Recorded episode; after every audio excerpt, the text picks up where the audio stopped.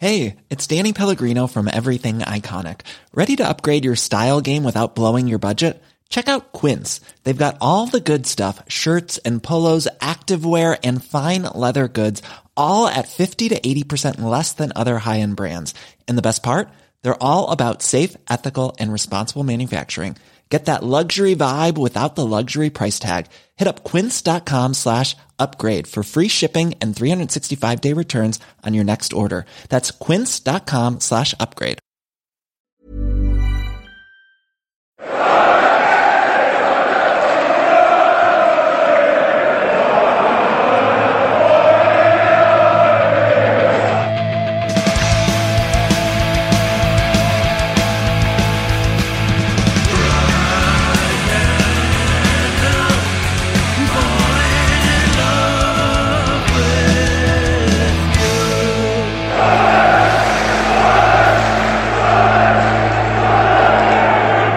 Welcome along to the Wise Men Say podcast. Now, when talking about a promotion race, the cliche goes there'll be plenty of twists and turns yet in the season, and we're going through one of those twists or one of those turns. Is a bad result? certainly- it's is a certainly bad a result? twist. Is it a twist or a turn? A bad result? How do we view twist, that? a twist. Twist. Okay. Yeah, because you kind of like turn the corner, don't you? Right. As Mm. twist, I would say is a. Mm. be If there's a turn in, it, this the it's kind of stating that would It's positive you've turned well the no corner. it's bad. I would say. No, you say that you've turned the corner. That's a good Yeah, thing, I right? don't know. Right. Well, Be a turn in the wrong direction. Myself and Gareth are joined by Phil Smith from the Sunderland Echo to talk about that mental game of football we saw the weekend. Yeah, it was. Um, it was just incredible to watch two teams kind of just make the same the same errors repeatedly um, and make very little attempt to to alter what was what was going wrong. It was almost if both teams just had the belief that they were going to score the most goals, no matter how kind of um, unhinged the game got. And I think ultimately Sunderland were punished for that, having been given a, a lifeline they probably didn't deserve at half time, but kept trying to do the same things, and, and ultimately were were punished for it. And an unbelievably costly result when you look at what happened elsewhere. Well, when before we get onto that, when people have been asking for this, right, for us to go and outscore teams and Some say people. we've got the no, but but Jen, you know, that, that, that's a big opinion this season has been Sunderland have the players for it, have the attacking players for it. Um, go and outscore somebody. I think against Barnsley we, we took that approach a little bit, although the formation wasn't quite the same as it was at the weekend. Um, has Jack Ross been scarred, do you think, Phil, by his criticism for being negative at Wembley and letting Portsmouth back into that game uh, and ultimately losing that game on penalties because it's been a deserved criticism of the way he managed that game. Since then, it's almost like it's gone from one extreme to the other. Yeah, it's, it's an interesting debate. I think the primary issue is that it's, at the moment it's very, very difficult to get Charlie Wyke and Will Grigg into the same team without having that kind of system. Um, we saw. Do they need to be in the same team? well, I would argue not, but I, I think that's probably why we've seen him go that way in the last couple of games because Charlie Wyke's been playing so well. I'm not sure whether it's a, as much about him being scarred from the Portsmouth game, but what I would say is I think we've probably had a bit of insight on Saturday afternoon into why he's set up the team in certain ways for most of the season, and that's because you can get a Summons defence. Hmm. And I think we've seen that time and time again, which isn't a criticism of the centre backs or the full backs necessarily, because you know Tom Flanagan's very rarely played at centre back in his career before. Jack Baldwin, we all know, is making a big step up. Luke O'Nien's not a right back, and if you look at the teams in the top four or five, the other teams are putting out the same back four every game. They're settled partnerships and they're consistent performers, and Sunderland haven't had that. So I wonder if the weekend maybe does just underline why Sunderland have perhaps been a little bit more pragmatic than people would have liked so at if, times if that's this the case and that's so obvious, why didn't he change it then? I, th- I think, um, you know, firstly, I think there's been a little bit of revisionism in the wake of, um, you know, the, the, the result of the weekend. I think you've touched on it fe- there, Phil, and that, that we've played a certain way all season, probably protect those players. Um, but that's got us, you know, in a good position. Um, and there's, I think there's been a lot of like, you know, all of a sudden now we're rubbish at home. It's like, well, that's our first home defeat of the season. Oh, the defence is useless. Well, we had the third best defensive record in the league before the weekend, so you know, it, it's just a little bit, I think, unfair to to look at it and, and say, well, this is the way it's been and it's been coming. I don't think it is. I think the change in systems, the thing that that's you know caused it. I agree with Stephen in that I think the the Wembley thing has maybe got into his head a little bit and he's decided, right, well, you know, I'm going to have to be more expansive. Um, he's gone too far the other way, and it worked against Accrington Stanley, who were in shocking form. I know they were last time, but Some- against Rochdale, we needed a last minute winner to beat Rochdale, and then we drew one over Burton, and it, you could see the problems. And then we just went into the game exactly the same way on Saturday, and you know, we're three three down in, or we've conceded three goals in 25 minutes, and we'd only conceded three goals in the league once this season. I think I'd at su- Portsmouth. so- I'd suggest four four two could probably work away from home in this division quite a lot because the, you're you're going to a, a side who, in a lot of cases, will be playing a similar formation. Um, it's a very different challenge to then going at home playing at the Stadium of Light against a side that are probably going to be playing to hit you on the counter anyway, flood the midfield and try and hit you with counter and hit you with pace. Um, I think there are two very different things, and I, you know, playing away at Accrington Stanley, I think yeah, four four two. I like the sound of that. Four four two at home to Coventry, a side who were playing away from uh, well away from home. Um, was that ever going to work? I think it was a, a strange decision given that, okay, so the re- result against Burton wasn't the worst, and yes, Sunderland could quite easily have won that game had Charlie Wyke taken his chance, but the warning signs were definitely there in the way that Burton's wingers found so much space on their counter attack. So, given that Coventry's personnel and the pace they had, it was a little bit of a surprise to go that way. But I think it's it's an interesting one because you know you mentioned there about the formation. It's it's actually not a formation that you see at all, and Yeah. even in this league, you see the diamond a lot. You see people play with two strikers, but it's almost always with a with a, with a diamond. So it it's been a really interesting one, and, and I don't think it's it, it's worked really because it puts a lot of emphasis on your defenders to get it right when they bring it out and Mm. play it out from the back. And at the moment, that that part of the system's just not functioning. And also, it's a, as you said this, you know, before come on, but what four four two is a, it's a familiar system to us in as a spectator. Our the game, generation, you mean. generation. So you people know, are thirty plus. yeah. Yeah. Well, you'll know four four two was the default setting, on, and t- then you had a little spell of the sweep, didn't you, in the early nineties? But four four two was generally the the formation, and so people, I think people sometimes cry for it because it's you know it's familiar. Now I know people are probably shouting at this, going, "It's not, you know, it's not the system, it's the players or whatever." That's fine, and it, you know, it's not just the, system and the formation, but a lot of those players there won't be playing in four four twos like in the career. Very rarely, like these look on for for example, is not been playing right back. You know, Oviedo's been playing, you know, Premier League football where everybody plays four five one. Um, you know, the two centre backs, you know, they used to playing with, you know, two midfielders in front, or the two midfielders who were the, the two playing in Leadbitter and Power, the right midfielders for a 4 4 2, because you haven't, you haven't got the legs to play in a 4 4 2. Um, Honeyman's playing on, on, on the wing. Um, but, uh, you know, he'll not really played in a 4 4 2 for Sunderland since he's come in. Um, it just. Will Grigg, when we spoke to him, he said he didn't play in a 4 4 2 in his whole career. So it's just it, it's an unfam- it's it's familiar to us in memory, but it's not familiar to players who are playing week in week out because they're used to playing in conservative systems that came in sort of probably around 2006 2007 I would say is when the real transition went to to one up front although people have been doing it before but that was I felt as though that in the top level especially that's when it kind of went didn't it to the one up when we got promoted under Keane and that was around that time I think but it's a long time that. I mean, Max Power would have been, what, 14 years old, 13 years old or something probably when um, when he uh, when we went up in that in that era, and you know that's a long time. So it, I just think it's it looks absolutely vile when it goes wrong, and it, I mean you could have parked, you know, all the buses that went to Wembley the week in the middle of the pitch, like it was unbelievable. If he's going to try and play two up front, Phil, the obvious solution to that appears, on the face of it, to be three at the back. Because then you're still getting three. You're getting people in the middle of the park. You're getting five, so you're getting your three centre midfielders. Our fullbacks are probably more equipped to be wing backs than fullbacks anyway.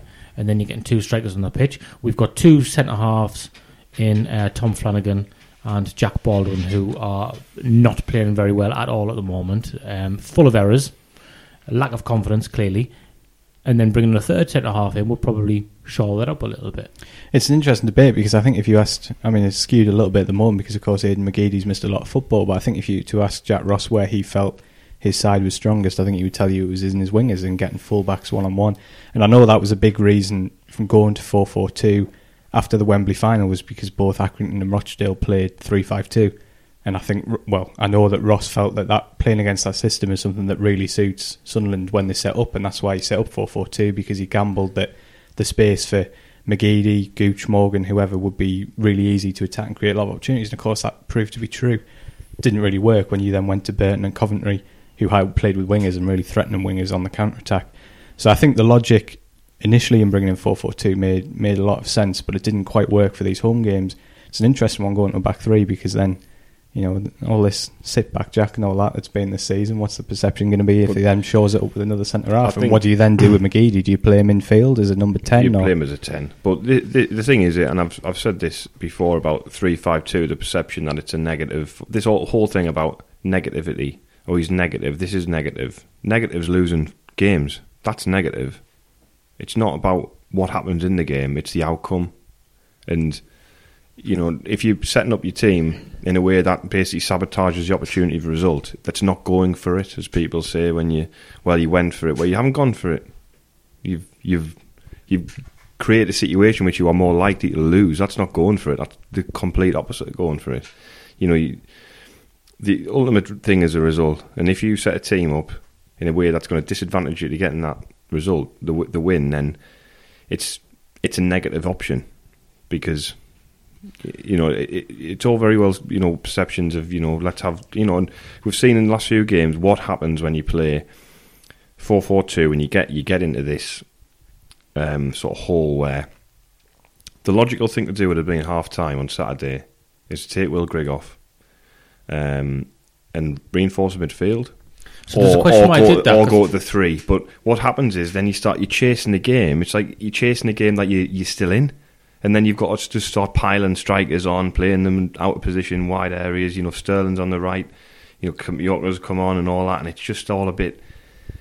You know, it's just rolling the dice. There's no logic to, to the approach. I, I, would have expected a change at half time. So again, what looks like it looks like it's getting away from Sunderland, and you would say that the way the side have set up is the main factor behind that. And then by hook or by crook, they get themselves level at half time. Were you surprised Phil came out and he didn't? Because that would yeah. be the time, wouldn't it, to say, right, yeah. okay, nil, a new game. This is a, a, clean slate. We're playing a half of football now. I'm going to have to change things up, make us give some protection to the back too, because I think Flanagan and Baldwin, we, it's justified to criticise them, and we'll do that.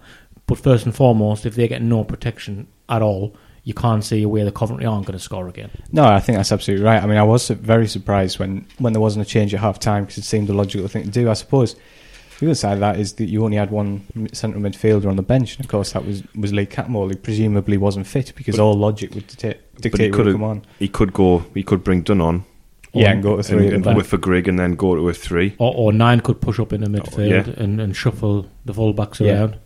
Yeah, no, I was I, I, was genuinely surprised that he didn't change it because it all it almost felt as if now we've got back to three three, we'll just keep plodding on because we've scored three goals and we'll back ourselves to outscore them, which you know cl- clearly it was the wrong decision. But I've I, you know I felt all season that Sunderland have lacked maybe two things, partic- particularly the way they've tried to play and the way they're set up, and that's I think the centre halves have been very inconsistent. And I also think they've lacked a, a consistent number ten really when Chris Maguire has been very good, which he has been in patches, Sunderland have been an awful lot better side than without him. And I think at the weekend that would have been the perfect situation yeah. if you could have had that number 10 who's very intelligent. He knows which moments in the game to drop in and which moments in the game to stretch it. I think that was a that was a big miss. And if, if I could change one thing right now for this Sunderland team, it would be to get Maguire fit yeah. in in the side because I think he just changes that in the dynamic completely. Well, he should be involved this weekend from what they've said, I guess. I mean, well, he's not, it's, change. It's, he's not going to go from. It's going to be on the bench, isn't but? That's okay if you've yeah. got McGeady coming back, and if, if he's fit, he can come into the team, and then you've got Maguire to come on, so it doesn't look so bad. You don't have to force him straight back in, and then you can have a look and freshen it up at Peterborough if you want. But I think the bot, the bottom line is he has to go back to the. To, he has to reinforce midfield, no matter if it means dropping a striker and going back to the one up, or playing a four three three if you want to call it that or going to the three-five-two, which I think, as I've said before, the most aggressive formation you can play because you've got you've got five attackers on the pitch. Um, you know, in your wing backs of attacking players. Oviedo's an attacking player. Or, It's or whether he, it's whether he thinks you know we're, we're at the business end of the season now, and it's whether he thinks he's got enough time to work on on entirely new things. But he changed. He changed. The players are probably more familiar with a three than they are with a four-four-two. I mean, but they've, pl- they've they've they've just started playing four-four-two randomly. So why, if it's not working, don't just you know belligerently continue because if we do that, we're not going to go up. You don't think there's been pressure from? I know we Gareth suggesting that's a certain generation, who are like uh, asking for this four four two and stuff. And as you've just mentioned there, again, it's accurate and it work perfectly. It's not. We're not suggesting you should never ever play it. You don't think that um, the expectation and, and what the fans want has maybe started making Jack question himself a No, little bit? Well, it's an interesting debate actually because one of the things he's he, he's spoken of a lot is is talking about how his kind of philosophy's maybe changed a little bit to leave behind a, a Sunderland squad rather than the Jack Ross squad, if you like. And it's interesting because I always took the inference from that that it was about you know kind of the the graft or whatever, or you know the four four two in the Reid era, and it's always been something that I've heard a lot of managers and players say that as long as you graft up here, you'll be all right. And I've never really agreed with it because I, I don't I don't think that's true at all, and I think there's a lot of examples of that. So if if if that has if that has affected his thinking, then, then I think that's an error. I think I'm not convinced it's the case, and like I say, I, I think I think injuries have caused him a real headache, and Jack would be the first to say that he likes nothing more than solving the problem. In the last two home games, he hasn't been able to do that, and I'm sure that'll sting. But I do feel like the um, the lack of options he's had in centre midfield and, and that lack of a number ten is, is maybe causing him a bit of a headache in setting the team up, and it's one that so far he hasn't quite been able to crack. Is he going to enjoy the fact he's got two games coming up on that? Like in in quick succession. I You could do you could do with a week off, couldn't you? Like we have got for a change. We've, we're not yeah, I, th- I, th- I think the, the lack of a midweek game will be will be very good, but at the same time, especially at a club like this in a pressurised time of the season, the last thing you want is too long to stew on a defeat and, and let it fester. So I think it's a good time good time to get back at it on Friday. well, we're going to talk about what, what's happening going forward, but we are going to stew on the defeat ourselves a little bit first, more because I want. Um, so some some of our listeners won't have, have seen the game at all, and you know it's it's it's not a, a usual scoreline. Sunderland four, Coventry five. You know, it's not often that a result like that happens. So, talk us through the um, the story of the game, almost, Gareth, from your point of view as a fan, and what, what wasn't working, and what were you thinking at, at each point when the score was changing like it was. Well, it was just abundantly clear that you know it was a continuation of what we'd seen against Burton, and um, you know you go you you three one down in the space of twenty five minutes. Um, obviously, we got the equaliser straight after, so again you've got that great. We're back in the game. Let's sort it out. But it was just far too easy for um, you know the we just cut open. When, when the centre backs had the ball, they had a problem. So when when they were receiving the ball now, they're getting pelters for going long, but you haven't really got much option. The midfielders were too deep, and people said that take that point. Um, but again, I think that goes back to the issue where those two midfielders probably aren't used to playing in, in that system, um, and they probably feel a little bit. They probably see Flanagan and Baldwin every day, and they've played with them at, you know all season. They, they know they're vulnerable, so there's probably a tendency to to sit in and protect. But the problem then is we haven't got an out ball, and a number of times we just kind of put it into the central area of the pitch, and the ball was coming back, and then they were away. The three forwards causing bother. You know, the, the second and third goal had an element of offside, but when I watch them back, there's somebody too deep, and I don't know who it was on both occasions, but there's someone too deep. I think O'Nien, I think they decided that they were just going to target him, and they were putting a ball, putting balls over the top into his space. Um, and the lad was too powerful for him, and he was struggling. A bit unlucky with the goal because it obviously kind of looked a bit of an own goal. Really, watching it back, it deflected off and kind of looped over the keeper. Um, but you know, we finally benefited from League One goalkeeping from you know the second, didn't we? I mean, I mean that that really came from nowhere. To Yeah. be fair, and it just goes back to what we were saying about the decision maybe not to change things at half time because I'm not convinced three three was a particularly fair reflection of No. what we'd seen at the first half. I think Coventry could easily have gone and made it. well, they had a 4-1, chance at um, three one to make it four, didn't they? They just put past the post. Um, but yeah, I mean, nice goal. The, the um, bit of a throwback, funnily enough, wasn't it? The the third with the head. It was like a Quinn and Phillips. Head, he had Wyke headed it down to Grigg, and he took it well, didn't he? And I mean, that's the other side of it as well. And ultimately, you've lost the game, and I don't think anyone would say that Sunderland got their approach right. But you know, they, they did look really threatening at times in the final third, and it's just about just about finding that balance and. It, I mean, moving things on a little bit, but it leaves a big question for the weekend because if you know we're talking about changing systems and stuff, and, and you would look at the centre forwards and you know on his current form, would you would you persist with Grigg or would you would you play Wyke and get someone off him? I think it's a big uh, big debate I coming mean, up. Grigg's. I think you know he's done pretty well in general play, considering until recently where he just looks like he doesn't know what he needs to do. I don't think he knows, knows what he does off the ball in that four four two. He kind of chases back, but he's like, well, I don't know where I'm supposed to be here, and he he looks knackered as well. I think I, he's got obviously got an ankle problem still. and- I, I did notice against Burton, we, we were commenting on that watching the game, that the runs he ma- was making were, were that of uh, somebody who would play up front by himself. And now, when you're playing two up front and Wyke's getting the ball and he's controlling the ball, Grigg's got to go to him. yeah, He's got to go right as close to Wyke as he can get. And as you say, if that one of the goals was a little flick on, well, it was he just headed that- it back across and he got it Yeah. down and stabbed it in. So hopefully that might be a little, you know, um, sort of hint as to what he might do. I'm not going to tell Will Grigg what runs to make. He's a professional goal scorer. He's got a lot of goals in his career. Um, but you know, generally, if we're talking about a throwback um, from a, a as a throwback to the four four two, I used to be. That's how you play as a front two because a big man will control it, and the other one will get as close to him as possible, ready for the little flick ons. But um,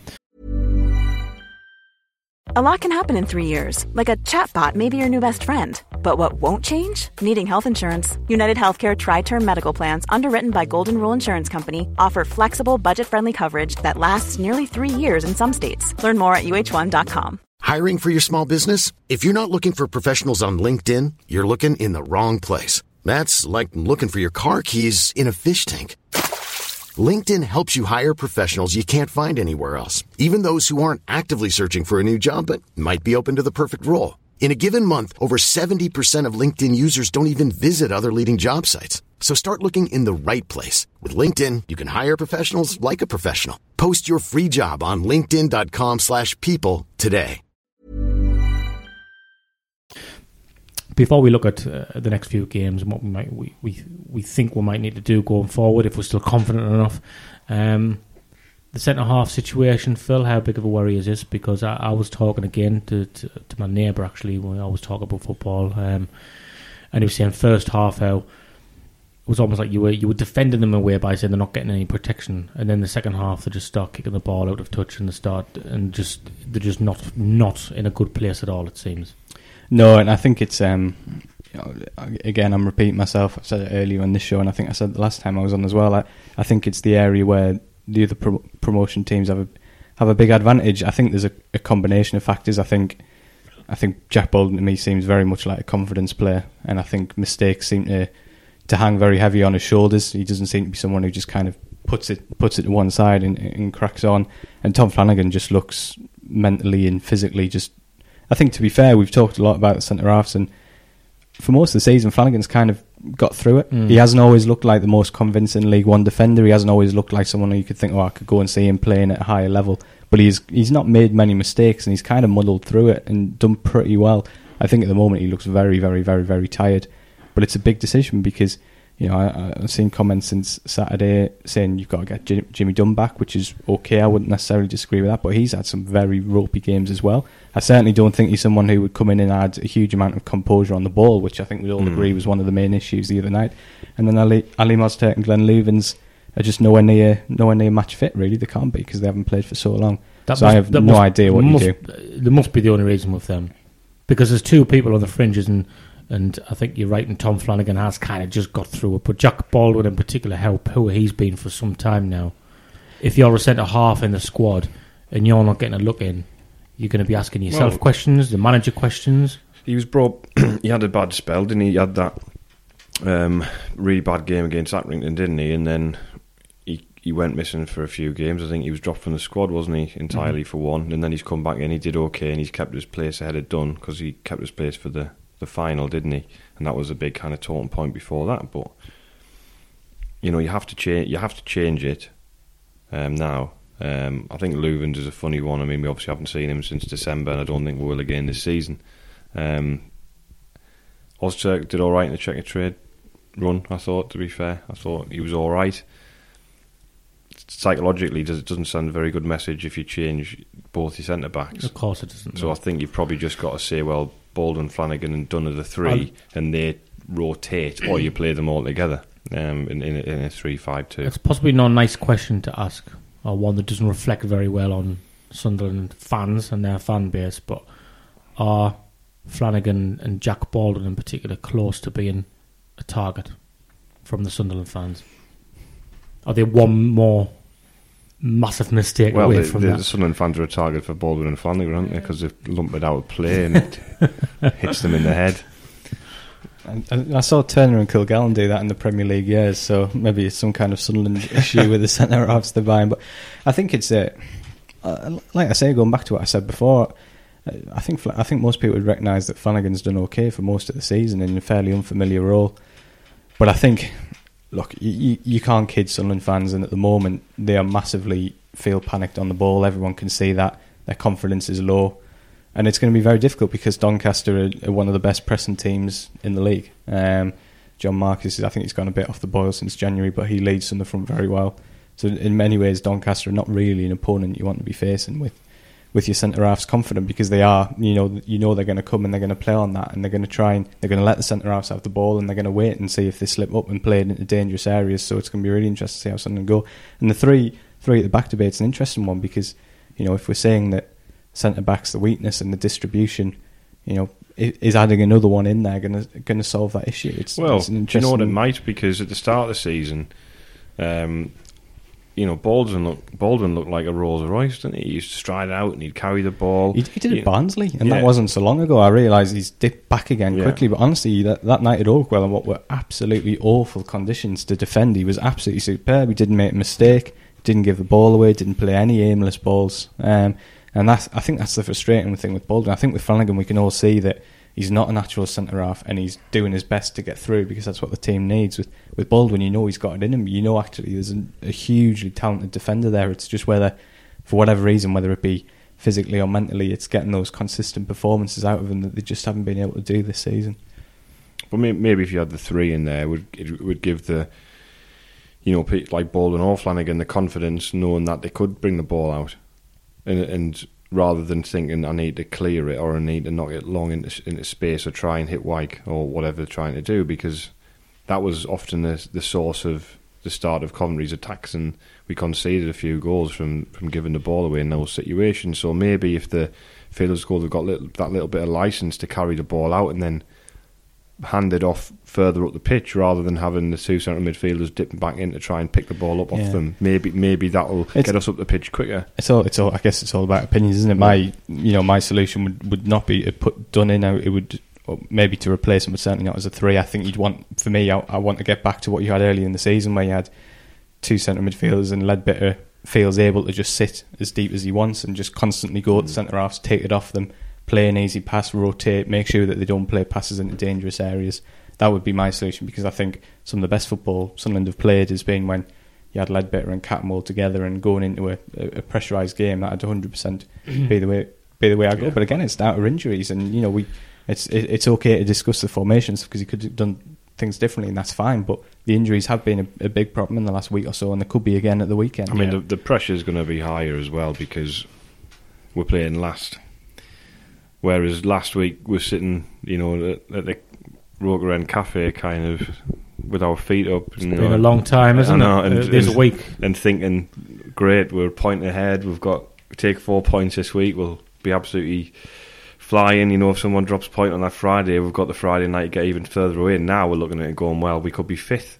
And that one win would have made a difference because one win and we'd, Yeah. be, we'd be sitting four points behind Luton with a game in hand and everyone would be talking Yeah. about winning the league again. Yeah. Suddenly now as well, and it's That- not that's typical. You want Luton to lose every week in the Yeah. week where you go, you know, we're, we're not going to win the league. You just beat Charlton, hmm. and we don't have to worry about that, and they go and lose. So, uh, because of course Charlton only one point behind Sunderland now, so that it's really Well, that's it. I'm saying we could be fifth at the start Mm. uh, before we kick a ball on, on Friday. Second, third, fourth, and fifth is ridiculous now, and it's not even really as clean cut as saying. Well, it's still in Sunderland's hands. Where if they win all the games, they'll get promoted. Because if they win all the games, they'll definitely finish above Barnsley.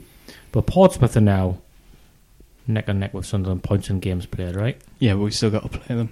Yeah. Yes, so the- well, Of course. Yeah. Right. So if we win all of our games, Yeah. we will go up. Yeah. Right. But it's I don't know. I We're not don't going to think- win. I We're not don't- going to win five. I don't think you can look No. at the last two games and say, No. "Oh well, we'll just win five. But- and, uh, no, no, posi- no, positively, though. absolutely, absolutely. Let me put on record. I'm not saying that Sunderland are going to win their next five games. positively, you know, Portsmouth have got Burton and um, Burton and Coventry uh, next, I believe. So you know, we've seen that what they could do.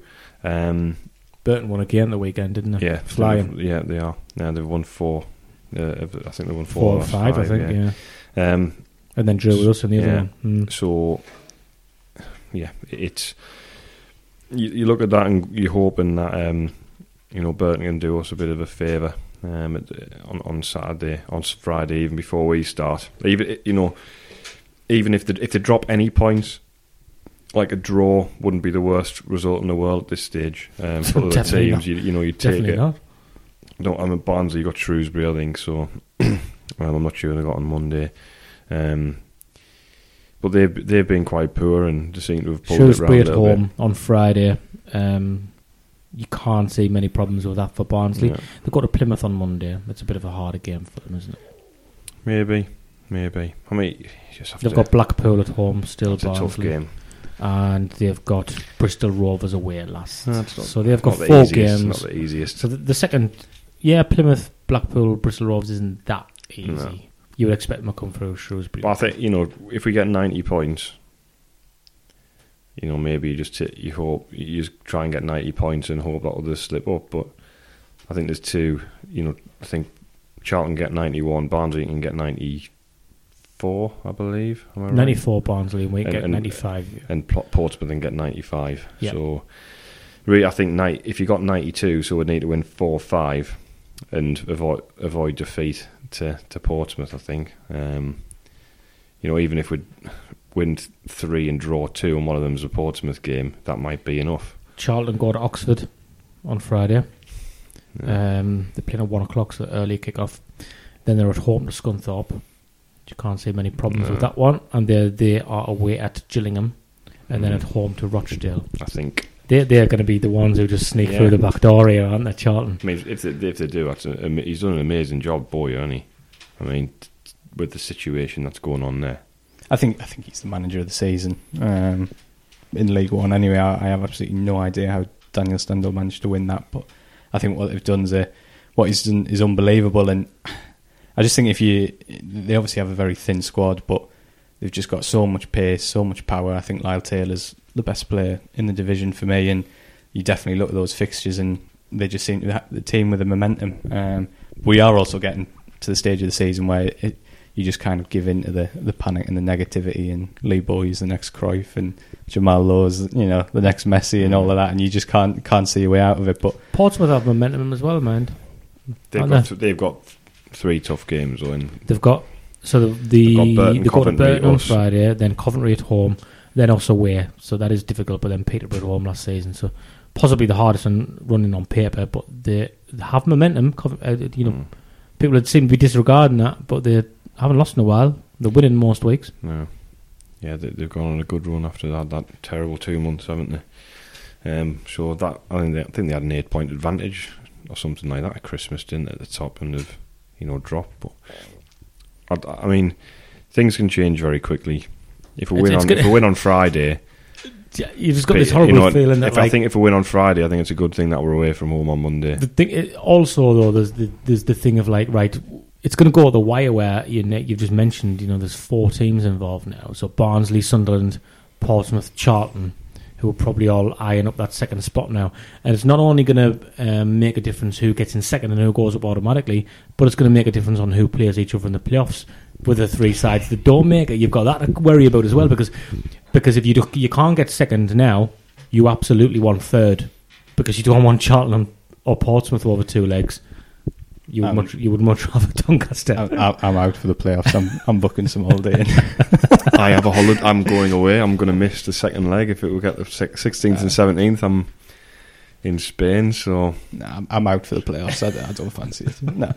I always it's so like it's so weird to think like some I think of the playoffs. Sometimes I just think, oh, just don't. Let's just not do it, and we'll just have another season in League Yeah. One because I can't handle the. Do you know, it's funny because uh, obviously the dates for the, for the playoff semis and the final were confirmed today, and I tweeted them out, and I had just so many people just replying, going, "Oh my god!" When you actually see the dates, it actually dawns on you that we could have to do the playoffs. I, I think some sometimes you feel like you'd maybe rather just take seventh and just have another crack at it And next it- year. than even worse, through. even worse because I, I would back us to get to Wembley so much. I think the home advantage thing. I think the fans would really rise to it, and and Sunderland don't win at Wembley, so that would make it even Well, worse. you know, ninth time lucky maybe. It's eight in a row of losses. So Do you think there's going to be the appetite for people to go down? It doesn't seem like it when you well, speak you to say people. that, but You when can- the tickets go on sale, you they'll can be. just you can just see it now. They're going to get Charlton in the playoff final, and we're just going to have three weeks of reading Mickey Gray retrospectives There was- and there Mendonca, and there it's was- just going to be like, oh no. somebody on Twitter who I, I think I follow him or he follows the account or something. And I remember at the beginning of the season when he said, and he put a screenshot of a bet he'd put on that Sunderland would play Charlton at Wembley in the playoff final, and this was before the Charlton first home game. So if you're listening, get in touch because that would be good. Because I'm, I'm, they either said they were going. to I'm sure he put. I'm sure he posted a screenshot, and he asked what the odds were of Sunderland Charlton meeting in the playoff final. But he's feeling quite quietly confident now. Well, what'll happen is we'll not get them, and then we'll lose in the playoff final, so he'll be devastated. Hmm. That's what usually happens. well, it does, doesn't it? That's what happens. This is Sunderland. Can This Sunderland pull it happens. back round? Can they turn it back round? I, I, I One win would change everything. We, we've we've said a week ago we were sitting with Martin McFadden in the Rogue Grand Calf and we are on top of the world and we're saying there's no way we're going to blow this now because four points from this these two games and we're going to be difficult to catch. Suddenly we lose one game, it's like the skies fall in. Yeah, and, and and like we were alluding to before when we chatted about formations and stuff, and of course it's a big debate. But i i if we go on Good Friday, and maybe they will, maybe they won't, but Cattermole and Mc- McGeady are in the team, and Maguire's on the bench. The complexion of that team completely changes. The experience, the quality, and the mood's going to completely change. And if you go and win that game, and suddenly you've got these players come back to fitness, the, the picture completely changes. It completely changes. You know, it, it's easy to forget that. You know, you look at these last two games. You, you go on to win the game, and you're attacking options to bring off the bench are Sterling and Kimpioka, and I think they've both got something, but they're nowhere near yet at the moment where what you need in that kind of situation, and it'll make a huge difference if you can bring a, a Maguire or Mm. somebody like that back into the fold. So it can change very, very, very quickly. I mean, this, all the stars might align, and you know somehow the those teams contrive to lose before us, and you know, and we could, and then we're going, oh, we've beat Doncaster, we're back in there, And, we're and we back do, in and, there, and, you know. and, and, and you're always guilty of this when it's your own team or the team you follow or whatever. You, especially when you've had a, a couple of tough years or whatever, you always talk your team down, and the other teams become Barcelona, Real Madrid. And you know these teams will level with points on Portsmouth. You can go past Barnsley with, if you win your game in hand. So you know they've got issues as well. You know they have flaws in their team, and it can sometimes you get into that pressure and the, and almost the fear of, of not going up. You can be guilty of kind of losing perspective of that. I think so. You know, there's Charlton.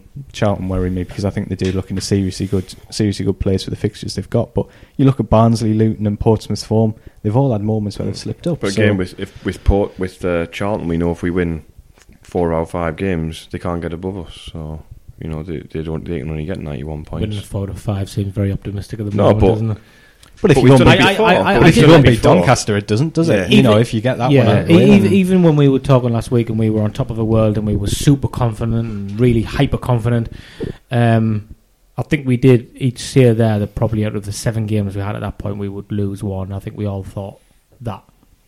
So hopefully this is just it and it's gone I mean, and it's been chalked yeah, off. Too early. Because Coventry was always the one that I was worried about as well. I did, I thought we'd get four points last week, and I thought we beat Burton and draw with Coventry home. I did think Coventry was a bit of a I'm just a frustrated because I think if we just set up the way we've set up almost the season, we would have, we probably would have got potentially got four points in those games. I know it's like hindsight and what about Reen, you, you don't know what could have happened, but I, I do believe with the with that system at home, we control the game so well um, that you know we we wouldn't have been hit so heavily on the break and in the games we played, and which is why we we conceded every goal on the break, didn't we? Really, of those, you know. Yeah, well, three three of them Sunderland start with the ball. So it's very frustrating. But anyway, have to be just have to be Doncaster and hope. You know that if Barnsley win, Portsmouth win, Charlton win, and, and you know that it is going to be talk about people getting frustrated and getting worried and the tension and people you know grumbling after 15 minutes when a ball goes out of play. That will happen. And, and I would I would say another thing bit of revisionism about mental strength in the team. Um, I was listening to the um, Total Sport on the way back from the match uh, at the weekend and I couldn't believe what I was hearing where people were like questioning the mental mental strength of the players because we've come from behind. We've won more points coming from behind in in, in the entire football league. Even Saturday gone, you're three one yeah, down, and you manage yeah. to get back in the game three. Four all. It's not, it's, it's not, not, down attitude. No, it's not. It's it's not. And I think it's really. I think it's fair enough to criticise the mistakes and, and things that people have done in the game, but I don't think it's fair to criticise that group's mental strength because they've shown all season that they've got, um, you know, that desire to overturn and, and the desire to change the game back in their favour if if they can do it. And, and they, sometimes it's not pretty, but they do it, and they they have done it. Um, so I think it's just careful. A bit like I feel Jack Ross has maybe thrown the baby out with the bathwater a little bit with his change. It's important that we don't do the same as supporters. I think, and I'm not going to, you know, do rallying cries and tell supporters on, what a, they should think and what they should big, do. massive rallying cry, Gareth. Just you know, I just think it's it's not fair to to start rewriting history, like you were saying, Phil. You tend to like downplay your team and big everybody else's up. You know, I watched Barnsley the last few times they've been on television; they've been atrocious, and I thought if we played like that, I wouldn't like see the state of Twitter like after we'd played like that. Dear me, there'd be people calling for Stewart Donald to go if we'd, we'd been playing the level that they've been playing. Um, so yeah, the grass isn't always greener, and it wasn't last Monday. So we've got to hope when we get together, another twist and turn.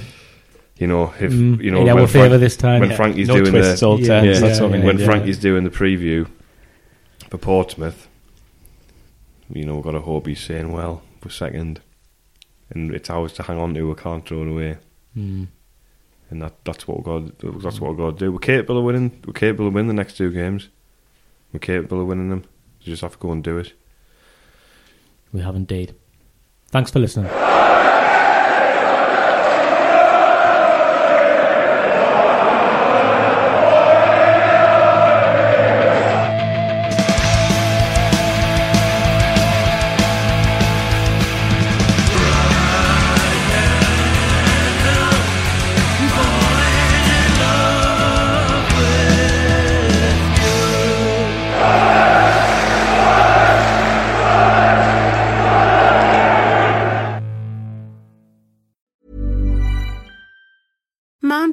The best, and there's no better place to shop for Mother's Day than Whole Foods Market. They're your destination for unbeatable savings, from premium gifts to show-stopping flowers and irresistible desserts. Start by saving 33% with Prime on all body care and candles. Then get a 15-stem bunch of tulips for just $9.99 each with Prime. Round out Mom's menu with festive rosé, irresistible berry chantilly cake, and more special treats. Come celebrate Mother's Day at Whole Foods Market.